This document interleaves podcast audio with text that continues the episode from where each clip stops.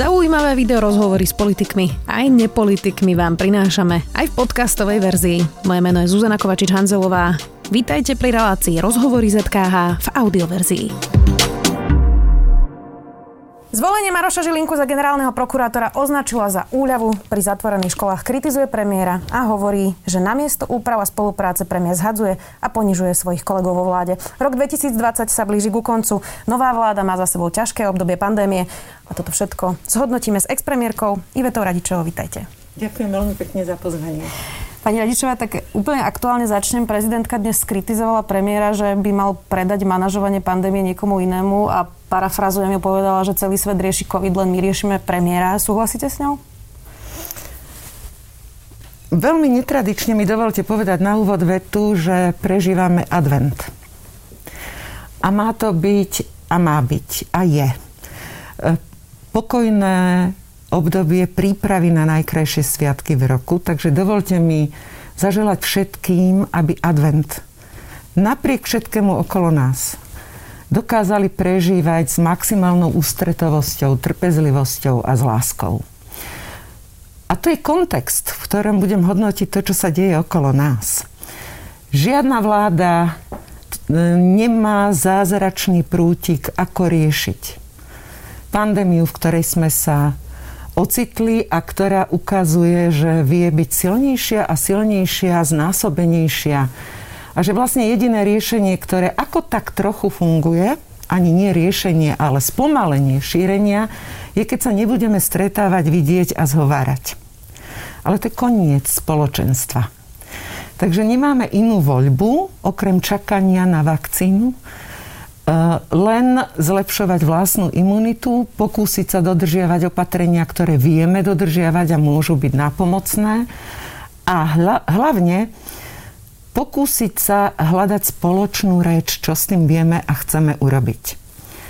Preto neprospieva, ak nie je počuť súzvuk z úst vlád, vlády a vládnych predstaviteľov. Neprospieva, ak sa spochybňujú rozhodnutia v krátkých intervaloch. Pretože to vedie k záveru, že asi tie opatrenia nie sú také podstatné, ak je možné ho v priebehu pár hodín úplne zmeniť. A samozrejme neprospieva, ak do toho počúvame prúd slov, ktoré sú viac emotívne ako racionálne. Toto všetko sa podpisuje pod situáciu, ktorú zažívame na Slovensku a nebudem generálom, ktorý vie, čo s tým. Ale s istotou vieme konštatovať, že krajiny, ktorých zastihla pandémia v lepšej ekonomickej kondícii, teda v bohatších krajinách s bohatšími občanmi, sú dopady aj sociálno-ekonomické, aj samotných opatrení voči kríze, aj zvládnutia v zdravotníctve podstatne lepšie ako sú v krajinách, ktoré si žiadny rezervoár nevytvorili naopak, ktoré vstúpili do pandémie so stavom krízového manažmentu, manažmentu zdravotníctva. Vstúpili do pandémie bez akýchkoľvek serióznych rezerv z konsolidácie verejných financií. Vstúpili do pandémie s problémami v oblasti vzdelávania, v oblasti sociálnej starostlivosti. A toto sa nakopilo pandémia nevyriešila tie problémy. Ona ich len ešte výraznejšie preukázala, poukázala na ne a preto chápem veľkú mieru nervozity na strane vlády. Na druhej strane nemožno ju prenášať na spoločnosť. Chce to ovládanie sa, pokojnú reč, vážiť slova, pretože bez spolupráce občanov si s tým jednoducho neporadíme. A dodávam, všetci sme už unavení. Všetci. Sme svedkami aj takého nového rozdelenia spoločnosti. Nemám teraz len na mysli prepad sociálno-ekonomický, ktorý je vážny. Ale predovšetkým profesie, ktoré majú nadhlavu práce, idú, sú vysílený, prepracovaný, vyčerpaný a celé profesie, ktoré naopak žiadnu prácu vykonávať nemôžu. Lebo nie všetko môžete robiť ako domácu prácu. A to je nové pnutie v spoločnosti. A obe tie skupiny očakávajú tá jedna zmiernenie tlaku na výkonných profesí a trochu oddychu. A aspoň vo forme úplne jasných pokynov, čitateľných a jasných. A tá druhá, môcť vykonávať svoju prácu a vrát, e, nemať ťažké e, prežívania existenčné. A keď k tomu pridám i vami spomenutý výrok, my nemôžeme sa tváriť, že je v poriadku, že máme tak dlho deti mimo vzdelávacieho procesu. Práve v tom kontexte, som, ktorý som si dovolila po, spomenúť, že stále sme boli v, v rámci PISA hodnotení a vzdelávania e, na tom veľmi, veľmi zle. Taký, takýto výpadok znamená vážne dopady. A to nie len z hľadiska vzdelania, ktoré tie deti majú, ale opäť nového sociálneho rozdelenia medzi deťmi, ale najmä situácia v rodinách, ktorá, ktoré veľmi ťažko vedia zvládať dlhodobo tak, takýto problém. Názorne, predsa keď máte dve školopovinné deti, tá rodina nemá štyri počítače. A ani to nemôžeme očakávať. Niektoré rodiny nemajú žiadne počítače. E, ale tu sa predpokladá, že každý má prístup ano. k internetu. Omyl, čiže nie je to len o vybavenosti internetom a jeho dosažiteľnosti, ale samotná vybavenosť v domácnosti. Dovolte mi pripomenúť, že toľkokrát spomínané Rakúsko ako príklad, ako pristupuje v niektorých oblastiach, keď mali tvrdý tzv. lockdown, tak čo sa týka žiakov, tak e, tam boli výnimky, pravidlo.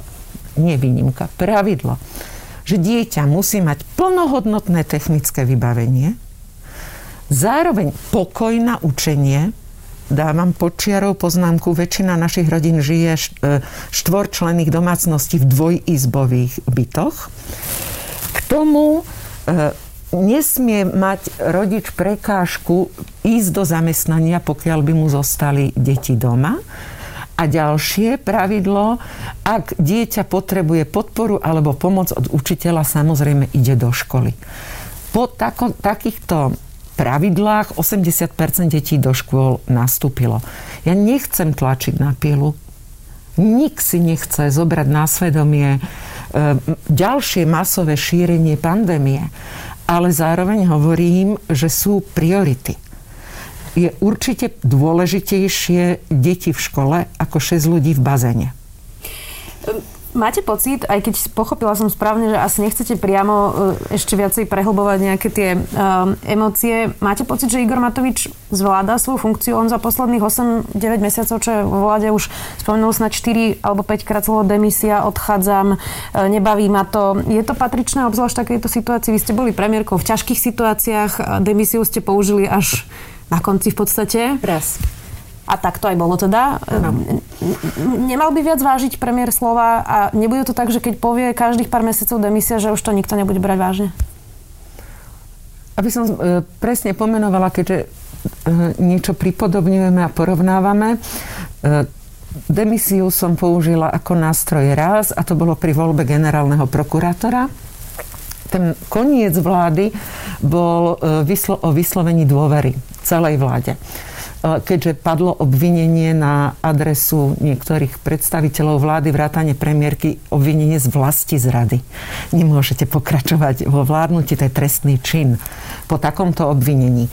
E, to len na spresnenie. Druhá poznámka, pani redaktorka, dovolte mi ju povedať. Ja nie som objektívny hodnotiteľ. Nie som. Prežila som nejaké tie roky tak s pánom Matovičom, ako aj s pánom Sulikom. Máme za sebou nejakú cestu, nejaké možno poučenie, nejaké zážitky a vy veľmi dobre viete, že ten istý príbeh, pokiaľ sa ho zúčastňujú dvaja, má minimálne dve interpretácie. Lebo každý to hodnotí svojou optikou. Ja nie som objektívna. Ale to, čo viem, skonštatovať je, že spory v koalícii, ktoré sú sprievodným znakom každej koalície, majú mať jednu zásadnú črtu. Dodržiavanie programového vyhlásenia vlády. Bez spochybňovania programového vyhlásenia vlády. E, Inak povedané, áno, sú tam rôzne subjekty, každý má svoje priority, niečo mal vo volebnom programe, ale teraz sú vláda Slovenskej republiky. Pre všetkých občanov, ktorej parlament dal mandát na naplnenie programového vyhlásenia vlády. A v tomto tá vláda musí vykazovať známky stability a spoločného záujmu pokiaľ nevykazuje takéto známky, pokiaľ sa uprednostňujú stranické záujmy nad vládnymi, teda slovenskými a celospoločenskými, tak je to cesta ku skaze. Ako sa pozeráte na tú situáciu? Teraz dajme bokom mm, už spory v koalícii, ale napríklad teda mm, Boris Kolár bol v nemocnici, najprv teda bol v aute s, s bývalou miskou, aj keď teda ľudia mali byť doma. Potom v nemocnici mal teda konflikt so sestričkami, začal hovoriť o nejakých čiernych ovcach, dokonca tie sestričky chce riešiť na, na výbore. A teraz e, sa lyžovalo v jeho stredisku napriek tomu, že jeho vlastný minister hovoril, že lyžovačky sa nemajú začať. E, máte pocit, že toto prospieva tej situácii práve toho, že stále sa menia opatrenia, ľudia už sú unavení a ešte vidia politikov, ktorí sami vlastne nedodržujú pravidla. Ťažko môžem od občanov očakávať istý typ správania sa, ak sám nie som príkladom takéhoto správania sa. Alebo opačne, ak e, vládny činiteľ porušuje prijaté opatrenia, znamená to možnú interpretáciu, keď on môže a ja môžem. Tým pádom sa narúša e,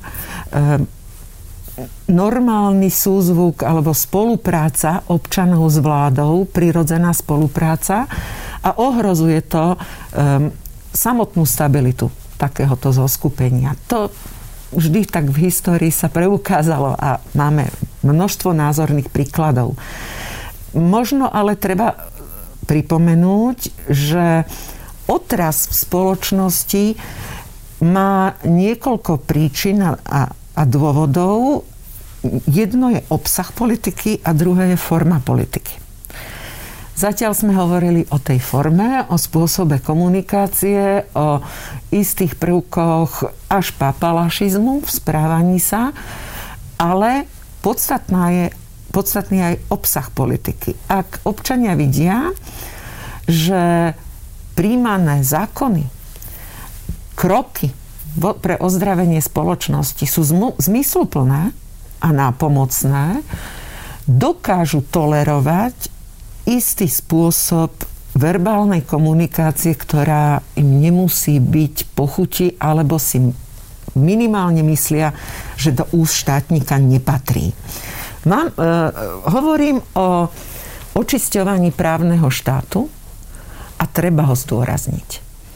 Pretože precedens, ktorý práve zažívame, snahy o očistu základných pilierov právneho štátu je veľmi zásadný a pre Slovensko priam nevyhnutný. Hovorím to z dôvodu upozornenia, že sme a budeme svetkami veľmi ostrého súboja medzi odchádzajúcou garnitúrou predtým privilegovanou a žijúcou v chobotnici vytvorených sieti až zločineckých organizácií a novou skupinou ľudí, ktorá minimálne má dve podskupiny. Tá jedna chce byť teraz ona privilegovaná, a to je obrovské riziko, lebo bola dlhé roky odstavovaná. A druhá, ktorá proste chce zmiesť zo stola systém privilegií a podvodného správania sa. Takže potrebuje časť vlády, ktorá robí nevyhnutné kroky na návrat spravodlivosti a pocitu spravodlivosti na Slovensku, potrebuje veľkú podporu od tých, ktorí si myslia, že je to nevyhnutné a potrebné. Potrebujú ju mať. A nemalo by túto podporu odsúvať na vedľajšiu kolaj to, že to premiér svojimi výrokmi kazí a že minister hospodárstva otvára nový a nový konflikt, na ktorý premiér následne reaguje emotívne. Aby som to teda pochopila, čiže by ste im odpustili m, mm, túto formu, o ktorej hovoríme, ktorá možno nie je teda najšťastnejšia, pretože sa dejú podstatne dôležitejšie veci a to je napríklad teda tá očista, chápem to správne? E, nejde o moje odpúšťanie, ja nie som sudca a už vôbec nie je nejaký arbiter e, dávania odpustkov v žiadnom prípade. Len hovorím, aby sme známe s vaničkou nevylievali aj dieťa.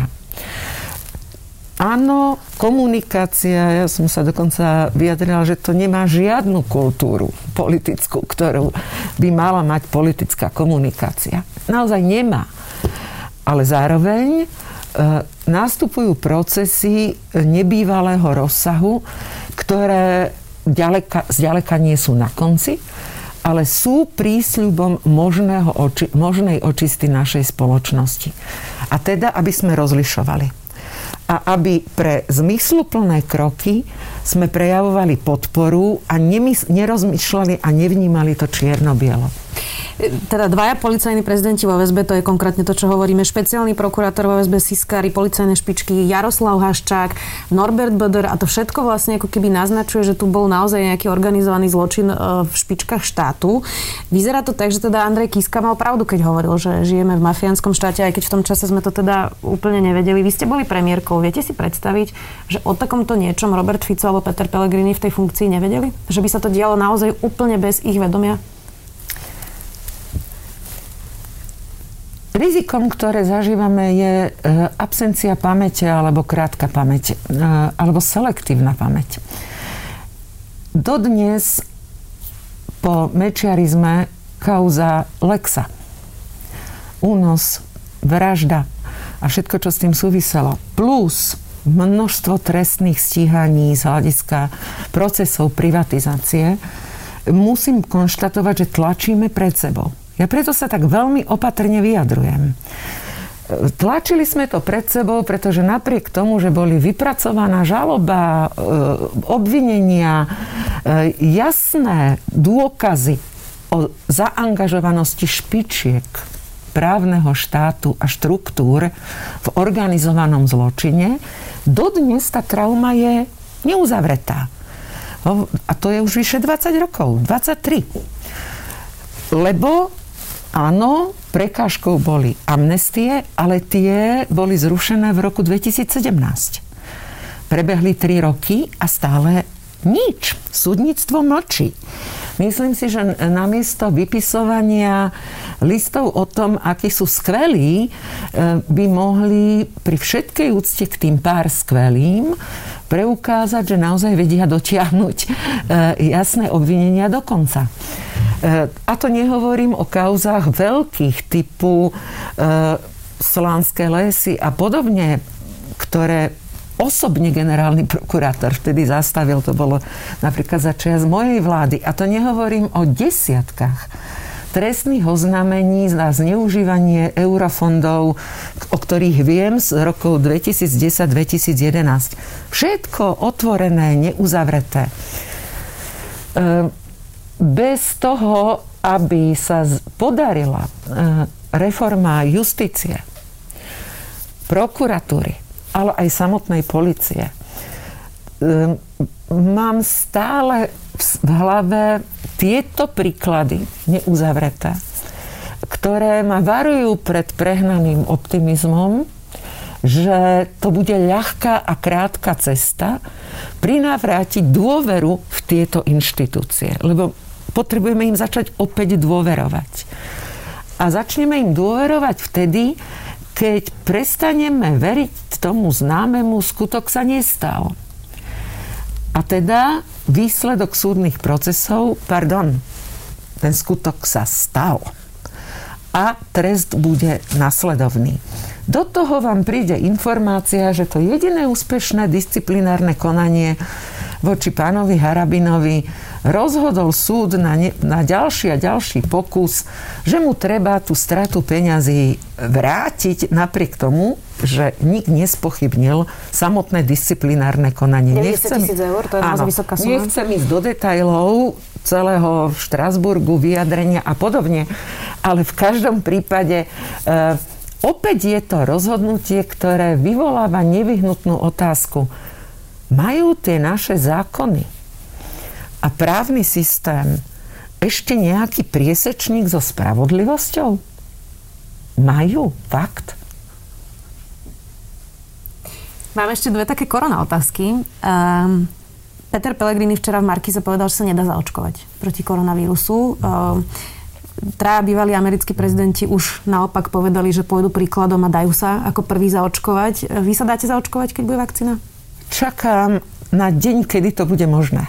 Samozrejme. E, patrím ku generácii, ktorá prešla povinnými očkovaniami proti mnohým pandémiám. História je sprevádzaná pandémiami, veľmi vážnymi a veľkými. E, spomeniem tú, ktorú sme zažili moja generácia už ju zažila na plné obrátky, to boli práve kiahne. A keď sa konečne objavila vakcína, tak prvé, čo sa robilo, preteky, kto sa tomu vyhne, pretože na tento vírus vtedy zomrelo 300 miliónov ľudí. A keď konečne sa to podarilo, e, výrob, lebo jedna vec je objaviť vakcínu, druhá vec je masovo ju vedieť vyrábať. To je ďalší problém, veľký problém. Ale keď sa našiel aj kľúč, ako treba očkovať cez ohniska a podobne, tak vznikol hlas, ale to bude stať 312 miliónov dolárov. Pýtal sa, písal sa rok, myslím, 1976, na čo okamžite zareagoval jeden zo spoločenských vedcov. To ako vážne, tento príklad, to je cena jedného krídla bombardéra, vojenského bombardéra B-2. To nemyslíte vážne a očkovalo sa. Ale rovnako 50. roky, teda po vojne, detská obrna, pliaga, ktorá vraždila. E, keď sa objavila vakcína, zastavil sa život, všetci oslavovali, rozozneli sa zvony, ľudia vyšli do ulic, tancovali, spievali. A jediné, čo pripravovali, bol plán, v akom poradí to očkovanie bude nasledovať. Nerozumiem e, postojom, keď mám šancu sa chrániť a chrániť svojich blízkych, tak Zdôrazňujem, že moja generácia očkovaná voči kiahňam, detskej obrne, tuberkulóze, osypkám a neviem čomu všetkému, nevidí sebe menší dôvod, aspoň tá, ktorá to vyhodnocuje, na to, aby sme zabránili šíreniu nákazy a neohrozovali svojich blízkych preto, že máme nejaký blok voči, voči očkovaniu. Eh, ešte mám takú pozitívnu otázku, lebo tá pandémia, aj sami ste to povedali, je to náročné, ľudia sú unavení, vy máte teda dištančné vzdelávanie, ktoré je tiež eh, extrémne no, náročné pre študentov, pre učiteľov, pre všetkých. Eh, ľudia majú psychické, existenčné, finančné problémy. Predsa len, ale aby sme to zakončili tak veselšie, čo, čo bolo také pozitívne pre vás na roku 2020 v tejto pandémii? Hmm. Začnem od konca čím dlhšie sme odkazaní na profesii, na dištančné vzdelávanie, tým širšie spektrum študentov búši na dvere a prosí, aby sme sa vrátili do školy. To je tak zásadná zmena. Všetko má aj svoje plus. Tí, ktorí predtým vyjednávali, že či môžu mať viac absencií ako 4 za semester, zrazu volajú, poďme už späť do školy, to sa už nedá vydržať. Takže toto volanie po návrate a vzácnosť pedagógov je, je neželaný, ale pozitívny zážitok z tohto obdobia. Ten druhý, úplne zásadný, asi vedia vyrieť len malé deti, nastúpili noví škôlkári do škôlky a zacitujem, lebo som sa spýtala, ktorý chlapec je najkrajší, toho nášho drobca a odpoveznila, neviem, lebo má rúško, neviem, ako vyzerá. A to je e, dosah, že jednak tie deti brali a berú ako samozrejmosť, že s tým rúškom sa môžu pohybovať po vonku, ale zároveň im to bere nesmierne dôležitú časť poznávania sveta a života a okolia, poznávania cez tvár, cez jej mimiku. E, ale znovu to má pozitívum. Viac a hĺbšie sa jeden druhému pozeráme do očí. A pokúšame sa z toho viac vyčítať, prečítať a pochopiť. Pozitívne považujem to, že v dobrých základoch rodín to väzby napriek ťažkostiam utužilo. Opäť druhá strana mince, mnohé vzťahy to nevydržali. Rodiny sú vážne ohrozené, psychika v rodinách je vážne ohrozená a keď sa to ešte spojí s existenčnými problémami, tak um, Slovo problém je priam uražajúce. Je to, je to nesmierne zaťažkávajúca skúška. A to, čo by som rada zdôraznila, je, nechápeme, že hnev nám nepomôže. Že možno na chvíľu niečo odventilujeme, že sa vykričíme, ale vrátime sa do situácie, ktorá tým hnevom a krikom nie je zmeniteľná. A iba si sami sebe stiažujeme situáciu a ešte ju stiažujeme aj tomu okoliu, e, ktoré sa snaží nejak prežiť e, dané okamihy a pokiaľ možno si ich aj spríjemniť.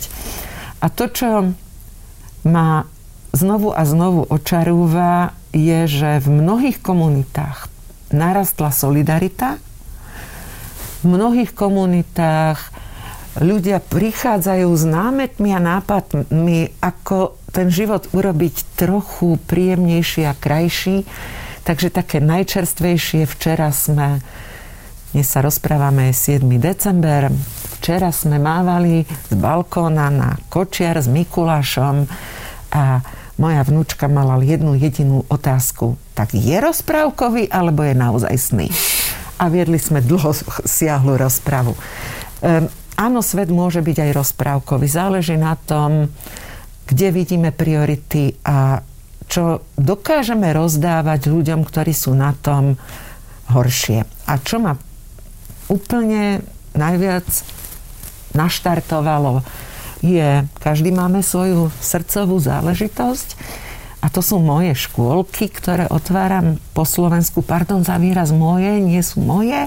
Ja som len teda tutor spolu s týmom, kde rozbiehame naozaj kreatívnu, inovačnú e, metódu e, inklúzie detí, no to som použila množstvo cudzích slov, hneď sa ospravedlňujem, chcela som byť stručná, tak toto potom dopadne, že aj počas tohto obdobia E, pokračujeme, tie deti vracajú dvo, desaťnásobne to, čo sa im pokúšate venovať a dať. A preto zopakujem, ak niečo rozhodujeme a robíme, a ak aj prežívame pocit hnevu, tak si ho nevyvršujme na tých, ktorí za to nemôžu a snažme sa rozhodovať tak, aby tie naše deti nemuseli splácať dlhy za našu nezodpovednosť. Tak teda menej hnevu, viac solidarity a pochopenia. Expremiérka Iveta Radičová, vďaka. Ďakujem veľmi pekne. Počúvali ste podcastovú verziu relácie Rozhovory ZKH. Už tradične nás nájdete na streamovacích službách, vo vašich domácich asistentoch, na Sme.sk, v sekcii Sme video a samozrejme aj na našom YouTube kanáli Denníka Sme. Ďakujeme.